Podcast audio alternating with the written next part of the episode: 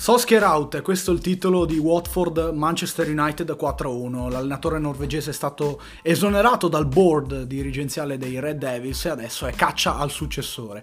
E per parlare della situazione del Manchester United ho deciso di portare con me Andrea, che era già venuto l'anno scorso per parlare dell'Inghilterra. Quindi anche oggi calcio inglese, ma soprattutto lui uh, mi, è, mi, ha chiesto direttamente di fare questo podcast su Manchester United e sull'esonero uh, di Solskjaer già due mesi fa, credo. E, e, quindi vorrei chiedergli, intanto lo ringrazio di essere qui, naturalmente, vorrei chiedergli come mai vuole parlare tanto di questo Manchester United e cosa ha da dirci in particolare, quali sono i suoi spunti. Ciao Pietro, ciao a tutti, intanto grazie mille di aver accettato il mio invito. Niente, la domanda in realtà non ha un motivo particolare alla quale è legato. Sicuramente io penso che eh, insomma, guardare al di là della nostra realtà, guardare al di là del nostro campionato sia sempre qualcosa di importante, soprattutto se ci rapportiamo alla Premier League, che è un exemplum per i massimi campionati europei, i principali perlomeno. E ehm, io comunque sono sempre stato legato in qualche modo al mondo del Manchester United, una squadra che ho sempre seguito fin da bambino e eh, mi dispiaceva insomma che una figura importante come Solskjaer fosse un po' in bilico e che la squadra ne risentisse perché poi in campo ci vanno i giocatori, il principale responsabile di solito viene individuato nell'allenatore, però mh, Solskjaer secondo me non ha avuto del tutto i mezzi, sia lui che eh, i mezzi di squadra per sviluppare la sua idea di gioco, sviluppare il suo calcio. Certo, intanto spieghiamo brevemente qual è stata la storia di Solskjaer con Manchester United che è entrato a stagione in corso, nella stagione 2018-2019, prendendo il posto di Mourinho, ecco. Um, non è facile neanche comprendere per certi versi la scelta del Manchester United che si è affidata comunque a un uomo del club come fece con Ryan Giggs, eh, allenatore ad interim, e come farà adesso con Michael Carrick, allenatore ad interim. Um, Solskjaer aveva già avuto esperienze comunque da allenatore, ma era di fatto alla prima grande chance con una panchina fondamentale, una panchina importantissima, soprattutto molto pesante. Io credo comunque che um, l'aspetto principale su cui uh, si debba porre l'attenzione a livello di di, eh, parlando di Solskjaer, allenatore sia quello umano. Um, le, quello che è stato detto su di lui eh, può ehm, corrispondere alla, alla, realtà in termini di lacune tecniche, in termini di mancanze della rosa e eh, mancanze della squadra di sé per sé. Ma Solskjaer è stato quel tipo di allenatore con le spalle larghe in tutte le situazioni che eh, non ha mai detto una parola fuori posto, ma si è sempre comportato da grande signore. Queste qualità di fatto le sono state riconosciute da moltissimi ehm, giocatori, membri dello staff, eccetera, eccetera. Quindi il mondo Manchester United ha comunque avuto una figura importante. Se n'è andato via per cosa? Per la mancanza di risultati, direi comunque. Eh, penso di sì, penso di sì, perché comunque anche a detta di pesi massimi del calcio, ne cito uno, Cristiano Ronaldo, lui era un grande uomo spogliatoio Cristiano Ronaldo non ha per nulla che ha giocato con Solskjaer ha giocato anche con Solskjaer infatti ha fatto il suo post su Instagram ha detto sei stato il primo numero 9 il primo attaccante di riferimento che ho avuto quando sono arrivato allo United e sei stato anche l'uomo l'allenatore che ho avuto come riferimento come mio mister quando sono tornato da adulto da supercampione qual è. Eh, per cui se Cristiano Ronaldo non va a criticare la figura personale l'uomo che è stato e che è eh, Ole Gunnar Solskjaer, vuol dire che probabilmente le sue uniche lacune, forse se ci sono, sono quelle eh, di tipo tecnico, di gestione della squadra, di gestione anche dei partiti e dei certo, risultati. Assolutamente sì, eh, ricordiamo Solskjaer è um, uno dei pochi, forse l'unico allenatore eh, a non aver vinto un trofeo nel post Ferguson insieme a David Moyes, credo comunque perché tra Van Gaal, Mourinho e sì, tra Van Gaal e Mourinho hanno tutti vinto un trofeo al Manchester United eh, in un periodo comunque molto difficile dove la Premier League manca dal 2013 ehm, perché Solskjaer non ha vinto un titolo. Secondo me le mancanze principali e le lacune principali devono essere riportate alla rosa, al board del Manchester United, a una dirigenza che ha costruito questa squadra in maniera, secondo me, ehm, non corretta. Perché questo? Il Manchester United, per quanto sia un peso massimo a livello mondiale, per quanto sia una società che sposta gli equilibri in Premier League, era comunque, anche dopo Mourinho, in una fase di ricostruzione e secondo me il grande errore del Manchester United è stato prendere giocatori ingombranti sotto certi aspetti, affiancandoli invece ad una squadra che stava compiendo un percorso di crescita buono. Certi acquisti, e magari ne faremo qualche esempio successivamente, non erano del tutto adatti al momento del Manchester United, perché certo è una squadra che ha bisogno di vincere subito, una squadra che comunque eh, ha grandi eh, incassi ma anche grandi spese da fare ed è per questo che la necessità di risultati sul campo è imperante sotto molti aspetti. Però il percorso di crescita del, del gruppo, anche di Solskjaer, doveva essere lasciato intatto, secondo me, e non affiancato da grossi investimenti. Almeno questo è il mio punto di vista sostanziale. Sì, e dopo probabilmente ne parleremo.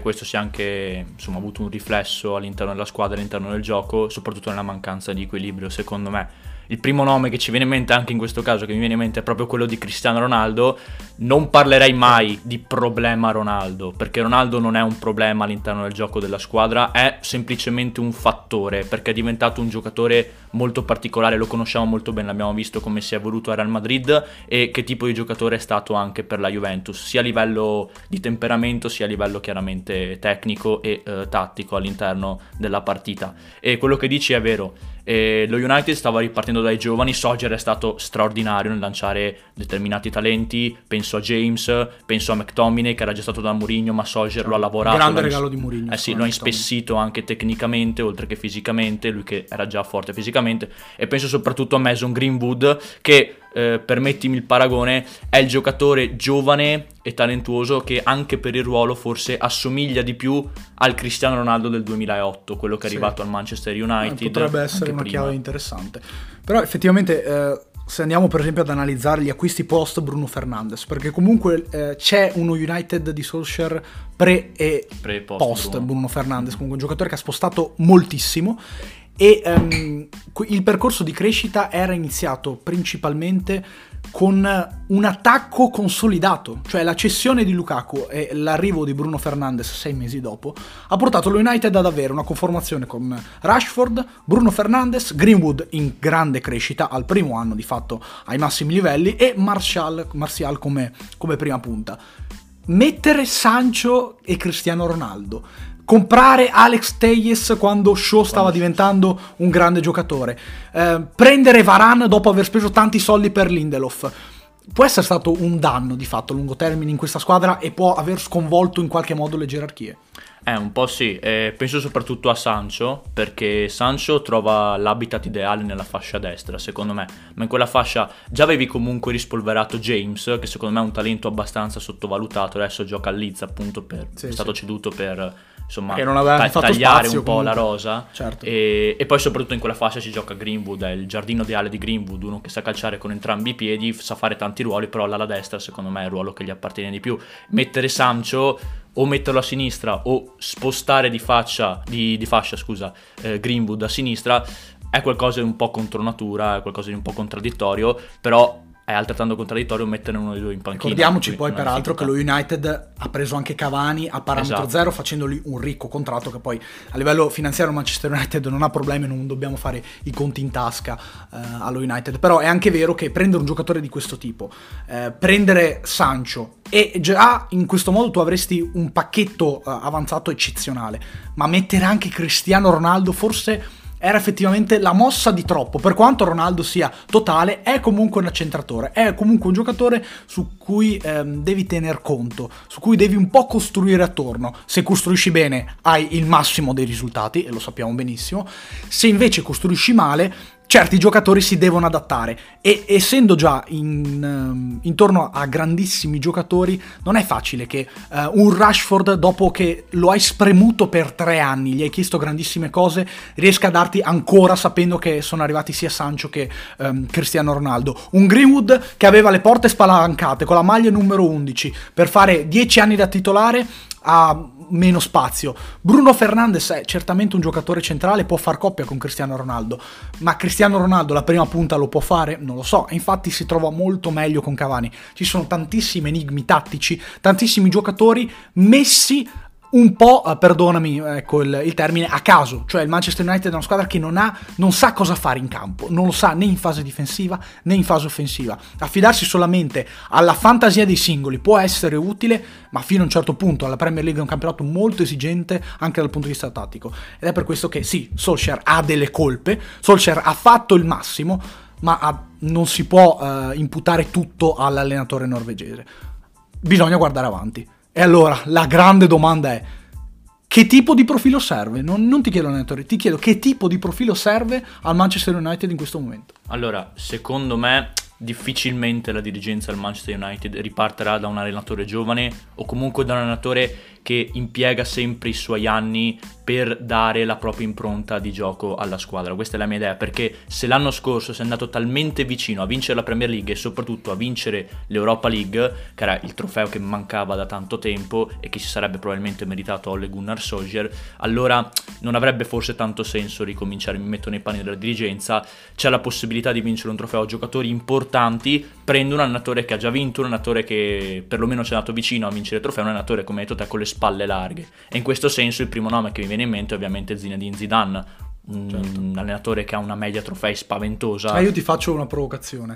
Se in questa stagione, nella stagione diciamo 2022, perché poi andiamo verso il sì, 2022, sì, sì. vedessimo lo Zidane del 2016 era il Madrid. Eh, quello che è andato a vincere la Champions League da Esatto, a stagione in corso, tra l'altro praticamente la prima Beh. esperienza da grandissimo allenatore dopo aver esatto, allenato il Castiglia. Esatto, beh non, non, sarebbe da escludere, sarebbe molto Sarebbe difficile. una prospettiva comunque Sarebbe carino, molto carino, difficile, sì. molto difficile perché probabilmente quello Zidane lì, quel Real Madrid lì, non aveva davanti le super corazzate che ci troverebbe il Manchester Chiaro. United adesso, non avrebbe il PSG di, po- di Pocettino. Però per certi fenomeni. versi il Manchester United è anche quella squadra che a detta di tutti, non solo eh, secondo le ambizioni, a detta di tutti sembra essere la squadra fatta per vincere più la Champions League che la Premier League. Questa è la grande provocazione in generale. Potrebbe Prendendo essere, Cristiano Ronaldo, ma anche per il tipo di giocatori che ha il vero, forse il vero obiettivo del Manchester United è eh, la Champions League in un torneo ehm, molto uh, così uh, veloce certi, sotto certi aspetti, nel senso che basta chiaramente vincere poche partite, però quelle giuste, se vogliamo, invece magari rispetto a un torneo come la Premier League dove ci sono molte più curve, ecco. Questo è, la, è, la gra- Sarebbe... è il grande mistero. No, che, che, la squadra sia costruita per vincere mh, mm, non serve che, che, lo stia a dire io, è sotto gli occhi di tutti. Certo. Il problema è vincere, vincere quello, sì, sì. quello, è il problema. E, e soprattutto, ripeto, mh, Zidane, nel, qualora arrivasse, avrebbe di fronte delle vere e proprie corazzate. Chiaro. Penso al Bayern, penso appunto al PSG che ho citato prima, penso al Chelsea, penso al Manchester City, penso a molte Lo altre squadre. Liverpool poi di fatto. Il Liverpool che di fatto aveva solo parzialmente Chiaro. contro nel 2016 quando è andato poi a vincere la Champions League con Real. Quindi anche eh, iniziare un progetto in questo momento non sarebbe la, la cosa ideale effettivamente. No, no, io penso che debba arrivare uno con le spalle cioè, larghe. Il nome di Tenag per esempio va molto in controtendenza con le mosse proprio di mercato del Manchester United. Sì. Avere un allenatore come Tenag che, di, che, che, rileva questa squadra adesso, che non ha diretto proprio gli acquisti, che non ha fatto parte del progetto tecnico suddetto, almeno eh, non sappiamo neanche se di fatto Manchester United avesse un progetto tecnico a livello dirigenziale. Credo che l'intenzione, dopo l'addio di Woodward, sia stata quella di costruire una squadra eccezionale, magari di figurine, che poi potesse essere presa da qualsiasi allenatore. Dunque il concetto di allenatore poteva passare eh, in secondo piano. È anche vero, però, con una squadra così devi per forza vincere e se non prendi uno come Zidane, non prendi il meglio attualmente. No, no. Fan, farebbe fatica chiunque, direi. Sì, perché come abbiamo detto prima, serve uno che poi i giocatori, oltre che metterli bene in campo, poi li gestisca. Fam- la famosa figura del gestore, no, che abbiamo citato molte volte negli ultimi anni. Zidane, secondo me, è il gestore migliore, ma ce ne sono tantissimi mh, di bravi al mondo. Penso a Flick del Bayern, penso anche a Max Allegri, comunque ce ne sono. E, e, però bisogna saperlo fare e non è una cosa, una cosa scontata. Magari... Forse a livello um, assoluto sarebbe più giusto lavorare sulla psicologia esatto, che sulla posizione esatto, in campo di giocatore. Esatto, certo. esatto. Anche se naturalmente abbiamo, l'abbiamo detto, questo va un po' in contraddizione con quanto abbiamo eh, detto sì. adesso perché è una squadra da costruire anche in campo, sì, tatticamente. Sì, certo, lo stesso Zidane arrivò al Real Madrid, mise Casemiro e, ehm, e di tolse tutto. di fatto James Rodriguez. È anche vero però che mh, ci sono più cose da fare attualmente a Manchester United. Sì, sì, sì, quello è vero. Però Zidane, è, secondo me, oltre che un ottimo gestore, è anche un grande stratega. Uno che Chiaro. comunque riesce a dare l'equilibrio che deve avere una squadra, capisce dove sono i problemi e soprattutto quello che mi piace di lui, che mi è molto piaciuto, mi ha molto colpito anche nell'era recente Real Madrid, è il fatto che nei momenti di massima difficoltà, quando il mare era in tempesta, lui non si è mai scomposto, anche con qualche dichiarazione di troppo, penso a quella presa di posizione in, uh, in, conferenza stampa di qualche anno fa, nel quale chiedeva massimo rispetto per lui, per i giocatori, per il Real Madrid.